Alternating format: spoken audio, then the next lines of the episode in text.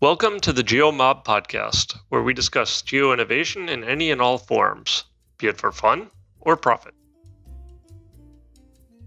Welcome back, friends, to another episode of the GeoMob podcast. Here on the mic is Ed Freyfogle, and I'm joined by co host Stephen Feldman. We thought we'd do a quick episode kind of updating on uh, some news in the industry and the geo industry and just our general observations of what's going on. Stephen, how are you? I'm good, Ed. How are you? Good, good. We're getting into spring slowly but steadily. So, you know, progress seems to be happening on the vaccines and stuff. So, you know, maybe, maybe a recovery is happening. maybe, maybe, maybe. I maybe. think that's probably the right the right assessment of the whole situation. So it's been a busy few weeks in Geo whilst we've been off doing other things. Yes, and first and foremost, I guess we should talk about our very own GeoMob, which we had on uh, February 23rd. Lots of good talks. Yep. I enjoyed it. We had a very good turnout. Lots of new faces actually in the audience that, that I hadn't seen before. Of course, uh, some some old timers as well. But I enjoyed all the talks. But the two talks that stood out for me was where Mike Hall, who was a second time speaker, presenting. He's a cartographer and kind of freelance map maker. And he had really beautiful images that he showed us of his maps and talked about his design process. So I'm hopeful we get him here on the podcast in in the near future. And then also, of course, the the winner of the Splash Maps prize was Richard Hawthorne, who uh, makes Train Tracker, which is a very very cool product where you can in real time see on a circuit board how the the tube network is is working. So, and he has agreed to come on the podcast as well. We'll probably do that at the end of the summer, kind of in the lead into Christmas. So, right. I really enjoyed both of those. Mike's cartography is fantastic. The way he draws from sort of maps that were made 100 years ago and looks at the styling of those maps and then translates it into a modern format. It's just fantastic. And I said on the chat whilst uh, he was talking to Ken Field, who's a big fan of Mike, how amazing it is the amount of white space that he leaves on his maps. You know, they're not cluttered. They're absolutely beautiful maps. So yeah, that was a great presentation. I really enjoyed that. And I also love Train Tracker. Yeah. I'm trying to decide which one to order before I order my first one, but I think it's pointless because I'm going to end up buying them all and having them lined up on my desk. I know it's going to happen. yeah. well, hopefully we can get in. I, I, actually, Lynn, later in the breakout rooms, we were talking a little bit about, about the whole the process of how they assemble them and order them, you know, the the parts and things like that. So hopefully we can go into some of that on the uh, on the podcast. So, and we have another podcast. That'd be great. We have, we have another uh, GeoMob coming up March 24th. Yeah. So, if anyone, if you're not yet signed up, please do sign up and uh, see you on March 24th. We have a we have another good lineup of of speakers doing all kinds of different interesting things. Looking forward to it, and I think it's interesting. You said we had a lot of people on last Tuesday night, and I thought that we might be getting to the point where Zoom fatigue would set in and people just couldn't be bothered. But actually, that doesn't seem to be the case. You know, people want a short fix of Geo, see a few friends, see some interesting things. Format's really working well. Yeah, I think we'll have to see once we can have in-person events again how we how we balance that because I know I'm ready to get back to an in-person event, but but yeah, I think the online you're right, and and we we get people from all over the world, which is cool. Yeah, so we'll see how we go. But but yeah, let's see how it goes on the 24th. So great. Okay. So what else do we have to talk about, Stephen? What kind of news have you seen here? It's been a busy few weeks news wise in Geo. You know, where should we start? I think probably the biggest news for you and me was the hundred hundred millionth change set yes. on OSM. I mean, I think that's quite an amazing record to reach. And somebody was mapping the change sets as they appear. I, yeah, I um, map. The very cool visualization. I watched it live, and he uh, yeah. he it was super cool because then. You know, you see all the change sets going, and then all of a sudden, when it hit 100 million, confetti confetti started running down the page, and uh, it was yeah. a cool little Easter egg. But then what else was yeah. cool was, I mean, first of all, the change set was kind of in rural Senegal, which was nice because it was very random. Obviously, the, the change set before that was, you know, probably in Asia somewhere, and the one before that was in Europe or whatever. The location of that change set, it's a village in rural Senegal, and on Google Maps, it's empty. It's missing. So, yeah. so very fitting. Yeah, and that brings the point, I think, you know, that OSM will map places that commercial mappers may choose not to make to map. You know, there's not much advertising revenue. there's not much in-car mm-hmm. navigation yeah, well, in a tiny village in Senegal. It's not on a road. That, it's just kind of on a dirt path. So yeah, but yeah, big milestone. That's pretty cool. Big milestone. Yeah. What about you? Bit of news related to that, though. As OSM keeps growing and the community keeps growing and the global coverage, we see more and more national mapping agencies freeing up their data. I, which I don't know if that's just in response to OpenStreetMap or what, but we've had several announcements along those lines. Like today, we're recording on the 1st of March, and the Swiss topographic, Swiss Topo, they're called, the Swiss National Mapping Agency, has announced they're giving all their maps and things away for free now. There are some license restrictions around it, but it's at no cost anymore. So that's a big development. And I know the the people in OpenStreetMap Switzerland are working on um, how to integrate it and how can they tweak the license so that the data can be imported. But even if it can't be imported, at the very least, it can be used for data correction and things like that. So, yeah. and then of course some news from the from India, which India has now legalized mapping. Previously, I guess it was illegal to walk around with the GPS device and record things because of you know it was deemed to be some sort of national security issue and I have an interview lined up in just a few short weeks with someone from the Indian Map community who's going to give us a big update on that. So we'll go into depth on that there. That'll be cool. When you speak to that that person, guy or girl, can you ask them also whether the changes in legislation relate cover the, the depiction of the boundaries in the northern part of the country. Yeah, well, I guess obviously we'll get into that. That that yeah. is an issue, sure. Previous, certainly previously, it was illegal to show maps that didn't have the official Indian boundary right, right. stamped on them. So that'll be an interesting one. Just going on in that vein, and this is sort of riffing off OpenStreetMap a little bit. Ordnance Survey, the UK's Ordnance Survey, had just launched their outdoor mapping app which they've had in the UK for five or seven years now. They've just launched in Australia which was pretty weird for those of us here that um, our national mapping agency is now providing hiking and walking maps of Australia. When you dig into it a little bit, what's even more interesting is there's no Ordnance Survey data, obviously, because they don't map Australia. So what they've done is they use OpenStreetMap of all things as the sort of zoomed, the most zoomed out layers. And then they've done deals with the Australian state governments, which are the mapping agencies in Australia, to get more granular detail as you zoom in. So it's a combination of Australian state data and uh, OpenStreetMap in a hiking app that Ordnance Survey have built, which involve allows you to get recommended trails and all that sort of things. You know, the typical outdoors app but it's an interesting. Is is this their their first use of OpenStreetMap publicly? Do you know? I think publicly. I'm not sure whether they've used OpenStreetMap in any way in the UK product as a reference, as a change indicator. I don't know. But just like you in India, I jumped on this and I reached out to the people at Ordnance Survey and we'll be doing a podcast with them in a couple of weeks' time and maybe we can dig into that at the time. I mean, we were the primary purpose is to talk about this Australian app, why they did it, how they've done it, but maybe we can actually see what that might mean for the UK as well. So. Yeah, that's an interesting one. Well, yeah, very interesting because obviously OpenStreetMap originally started in response to Ordnance Survey's restrictive licensing. So it's kind of we've we've indeed we've come full circle. We've come full circle. So and and one of the consequences of that was that the UK was one of the first national mapping agencies to release a lot of very high quality open data. Have, they haven't released what they call the crown jewels, the master map, but uh, you know the other stuff that is open data is phenomenally high quality. You know.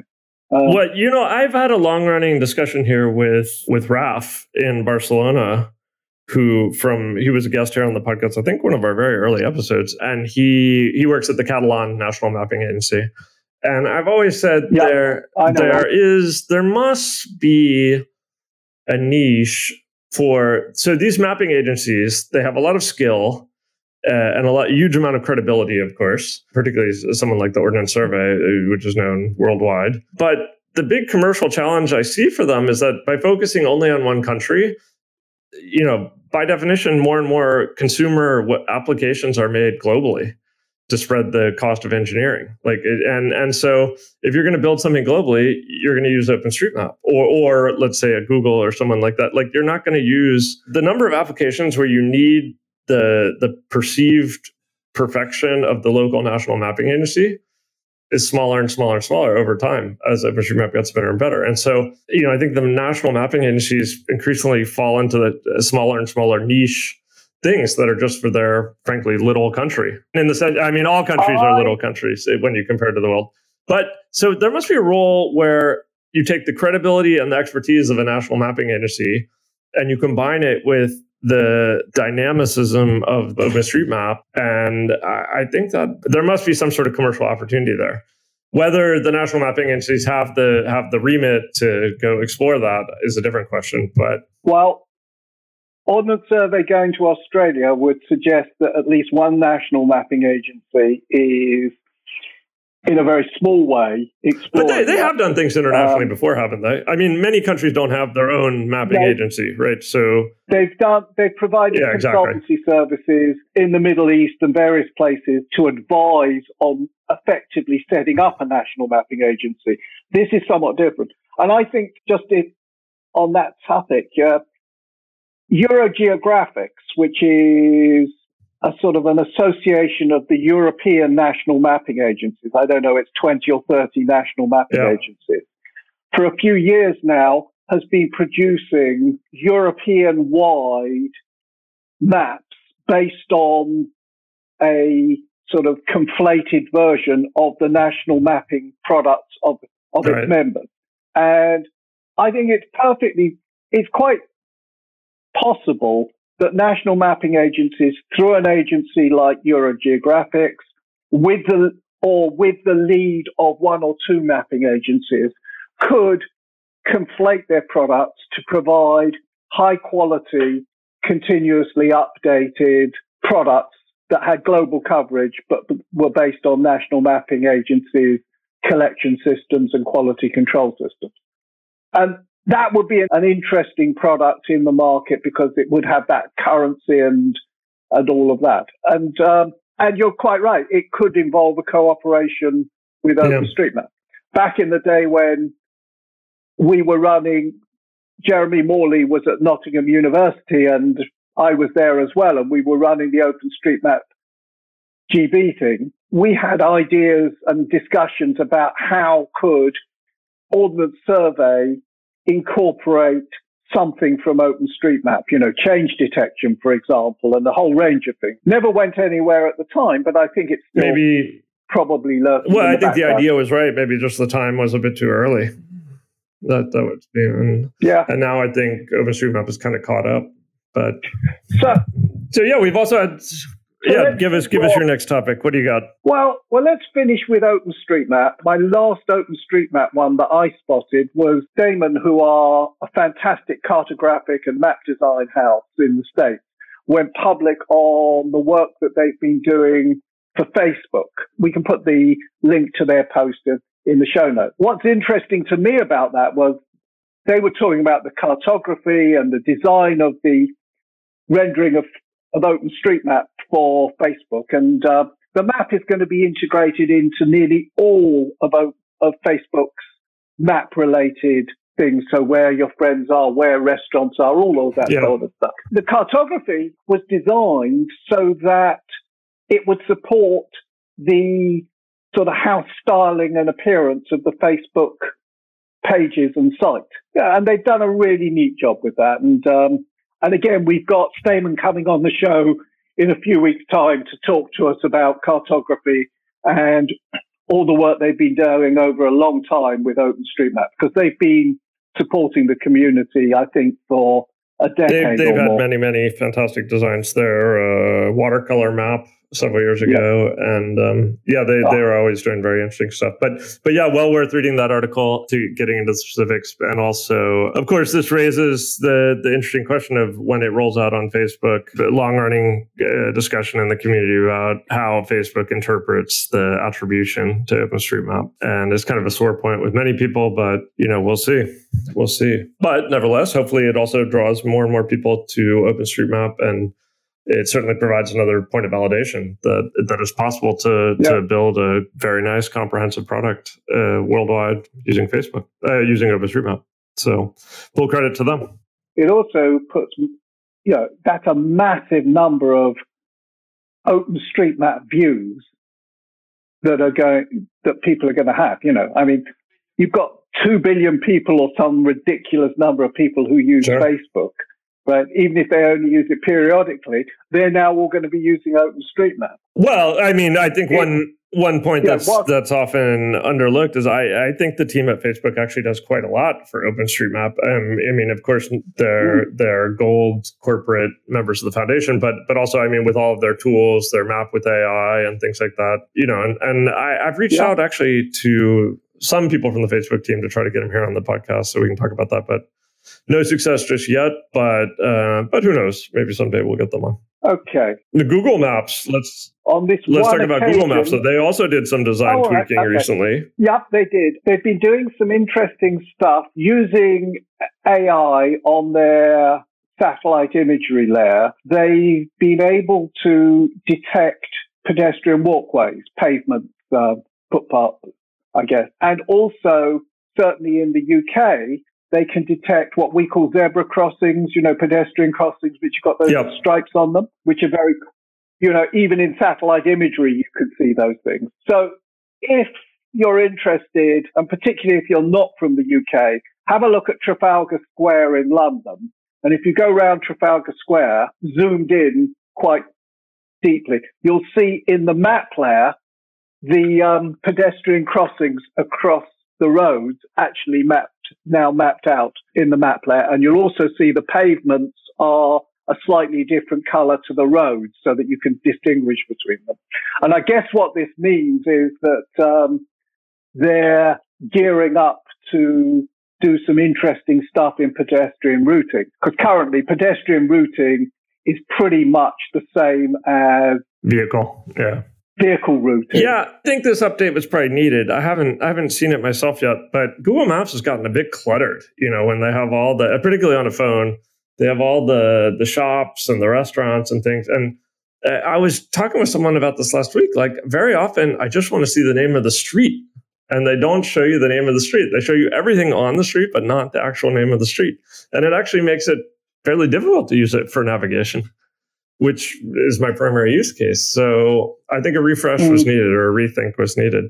It's hard. I mean, you have limited space and you have a lot of information you want to convey, and and so they have my sympathies, but something they need to improve it somehow. But the next generation of maps will have more understanding about your intention and will then be able to render the right. You would hope so, but I mean that's the type of thing where it either works fantastically or it doesn't work at all. you know, where it it shows you exactly the wrong thing at the wrong time. But but we'll see. The thing about those kind of things is you don't notice when they're mm-hmm. working, right? When it works, you just take it for granted. But when you but when it doesn't yeah. work, it's really obvious. So yeah, it's very hard. It's very hard. I mean, you know, trying to build a product, limited space different information in all different languages, all different contexts, different cultural expectations. It's a challenge. So good luck to them. I have. I think actually, if you, I was just going to say, if you talk about cartography rather than map making, right? Map making, you end up with everything on the map because all of the data appears on the map. The skill of a cartographer is to present the information that you need in a way that's clear for you to see. And, you know, maybe as we solve all the challenges that we have solved about real time data, about accuracy of data, and all the other stuff that we've done now in mapping, cartography will come to the fore in terms of how do we present this data in an effective ways. I hope so. Hope so as well. Hope so as well. I mean, I think on the whole, everyone's getting better rapidly. I mean, when you look at the Facebook design, you yeah. look at Google Maps, you look at even Apple Maps gets better and better. You know, within open the OpenStreetMap community, more and more people are doing very cool things for different use cases. So, so everyone can learn from everyone else, and and uh, the big winner is us as consumers. So, what have you been listening to apart from the? All right. Okay. Yeah, that we should talk about that. I, I, I, I listen you do listen to of course podcast, religiously stephen. Well there there are two two geo podcasts that i've been a long time listener of and that would be the mapscaping podcast. Um, and we've had daniel here as a guest on this show. And i really recommend everyone check that out. It's he has done he's taken kind of a different direction over the i guess the past year or so where his his episodes are much more about different technologies or kind of career paths within within the geospatial industry. And both are excellent. He has very good guests he had an episode a couple couple weeks ago with the guy from the U.S. Coast Guard or Oceanographic Service or something about underwater mapping, how they map the the oceans, the ocean floor. That was fantastic. I learned quite a lot from yeah. that. Anyway, I listened to the episode about leadership and mentoring that he recorded a few, couple of weeks ago, and I can't remember who it was with, but it was really brilliant. Know, and anybody who is in a leadership role in geospatial or in any other industry should listen to this because it's a really yeah. He's had piece. he's had uh, some great guests and, and, good conversations. Then the other one, of course, is seen from above. If you're at all into Earth observation, they also do a, a very good news roundup of what's happening there. Um, and then interesting guests talking about different projects. But there are two new podcasts that kind of appeared on my uh, radar over the over the last week, which might be of interest to our listeners. So one is called TerraWatch, which uh, it's not it's not so much about geo as it, it's about space, the space industry. But that obviously includes a lot of satellites and Earth observation mm-hmm. type stuff there. And actually, the very first episode was with Joe Morrison, who works in that industry. So he gives a very, very interesting overview of the Earth observation uh, space. So that's an episode well worth listening to. And, and I've subscribed to the podcast, and we'll see what what comes there. Uh, and the next one is one that I just discovered actually um, just today, so I haven't had a chance to listen to it yet. It's called the Africa Ge- Geospatial Conversation. So it's about the geo industry in Africa. So if that's of interest to you, check it out. I'm going to give it a try. Okay. You know, it's fun sometimes to listen in on topics that you're not that well informed about, uh, or to follow people on Twitter who are doing things, and and where you can kind of just kind of dip dip your toes in that industry or that that region or and under kind of understand what the issues are there. So i do that quite a lot. I, I, I, listen to a lot of different things and then you know after a couple episodes if it's if it's no longer relevant for me then i unsubscribe but but sometimes i keep going with it and it's an interesting way to to learn. Thanks for listening everyone. See you next time. Bye. Great talking to you. Bye. Thanks everyone for joining us today and listening to the GeoMob podcast. Hopefully you've enjoyed the discussion please don't hesitate if you have any feedback for us or any suggestions for topics that we should cover in the future. You can get the show notes over on the website, which is at thegeomob.com. While you're there, if you're not yet on the mailing list, please do get on the mailing list where we once a month send out an email announcing future events, summarizing past events, and just generally sharing uh, events that you may find of interest. You can also, of course, follow us on Twitter, where our handle is geomob. You can follow Stephen at Stephen Feldman. You can follow me at Freyfogle. You can check out Mappery at mappery.org. And of course, if you need any geocoding, please check out my service, which is opencagedata.com. We look forward to you joining us again at a future episode, and of course, seeing you at a future GeoMob event. Hope to see you there soon. Bye.